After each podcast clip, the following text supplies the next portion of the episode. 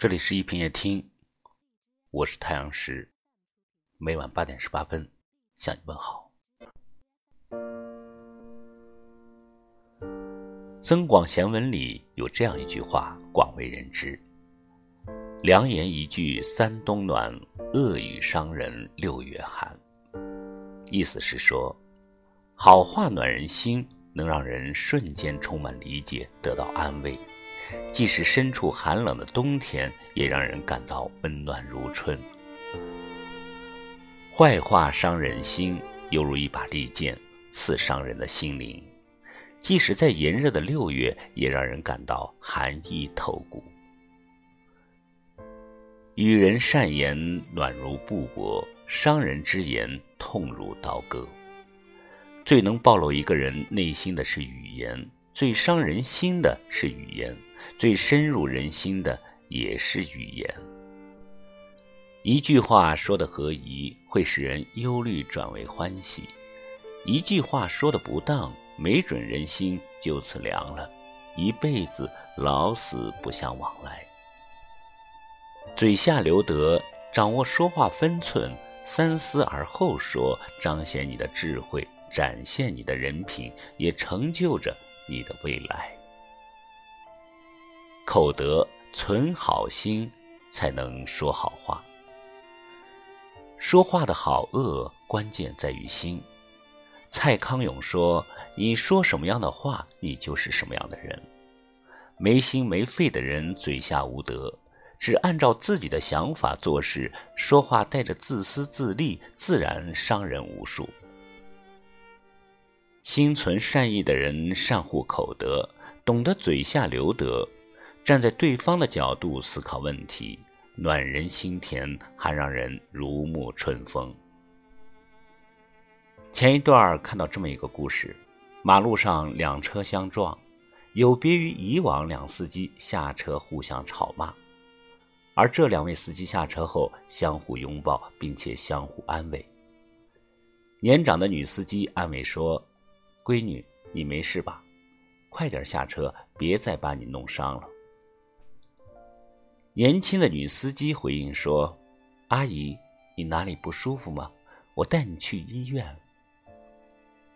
没有先看自己损失，更没有相互指责，两个人手拉着手在马路边坐下，打电话给交警，静静的把纠纷解决了。托尔斯泰说：“语言是把自己体验到的感情传达给别人。”而使别人为这感情所感染，也体验到这些感情。嘴下留德，遇事多体谅，他人的缺点不嘲弄，他人的隐私不宣扬，他人的弱点不抨击，他人的劣势不欺负。多一些安慰，少一些争吵，生活才能处处有温暖。懂得分寸，话多不如话少，话少不如话好。中国有句古话：“病从口入，祸从口出。”说话的分寸感相当重要。一句话用到不同的地方，针对不同的人产生的效果就不同。多说话并不代表有才智，少言寡语也未必让人觉得你缺乏智慧。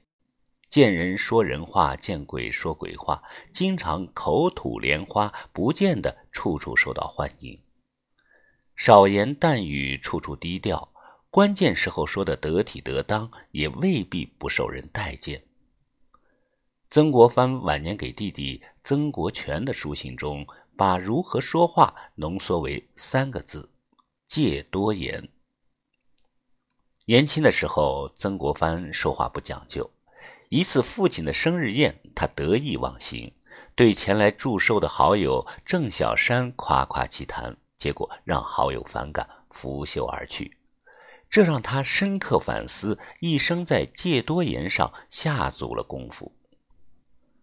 他有写日记的习惯，每天反思自己的言语得失，经常批评自己没有理解《礼记》里说的“恶言不出于口，愤言不反于身”的道理，并且他认为话多不如话少，话少不如话好。训诫自己的后人不了解的事不胡说，不确定的事不瞎说，没结果的事不乱说。现代管理之父德卢克说：“一个人必须知道该说什么，一个人必须知道什么时候说，一个人必须知道对谁说，一个人必须知道怎么说。”说话有分寸是一个人的高级修养，是一个人成熟的表现，体现着做人的尺度，也体现着一个人生活的层次。时时刻刻把握说话的分寸，注意说话的场合、身份、谈话对象，也才能让话说到最有尺度。智慧，打人不打脸，骂人不揭短，话为利害本，口是。祸福门，经常看到有的人为了争论一个问题不欢而散，有的人因为简单粗暴的言语引起一场变故。但有的人说话自带一种魅力，不管话题多么糟糕，总能巧妙的把谈话方向引向美好。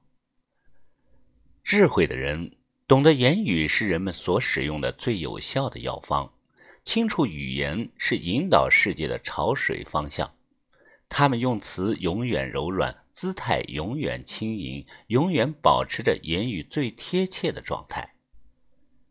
荀子里说：“赠人以言，重于金石珠玉；劝人以言，美于府府文章；听人以言，乐于钟鼓琴瑟。”智慧说话要根据不同的情景，使用不同的语言。给予不同的打开方式，不当面说对方的坏话，也不背后说他人的好话，吵得再激烈、再愤怒，也不说真正伤害对方自尊的话。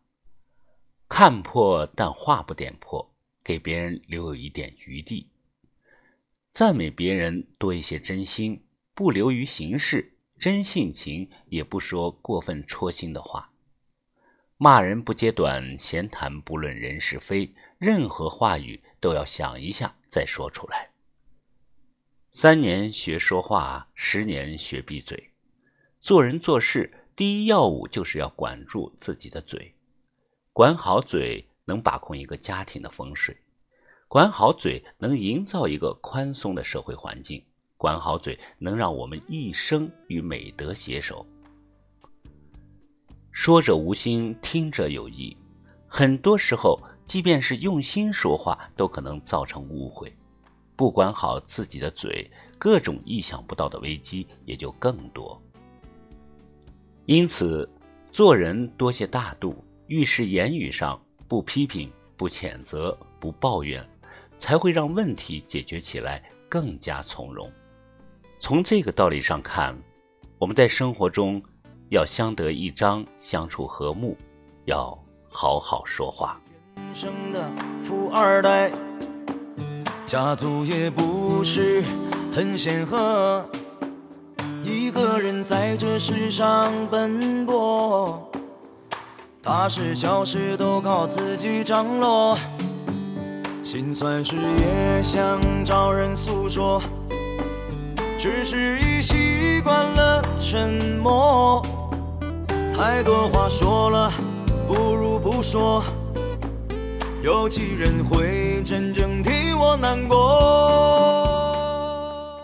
海涅在法国的现状里说：“言语之力，大可以从坟墓唤醒死人，可以把生者活埋，把侏儒变成巨无霸，把巨无霸彻底的打垮。”每个人都想做人见人爱、处事得当、受人尊重的人，那么。我们就要从学会智慧说话开始。感谢你收听今晚的一品夜听，我是太阳石，明晚我在这里等你。晚安。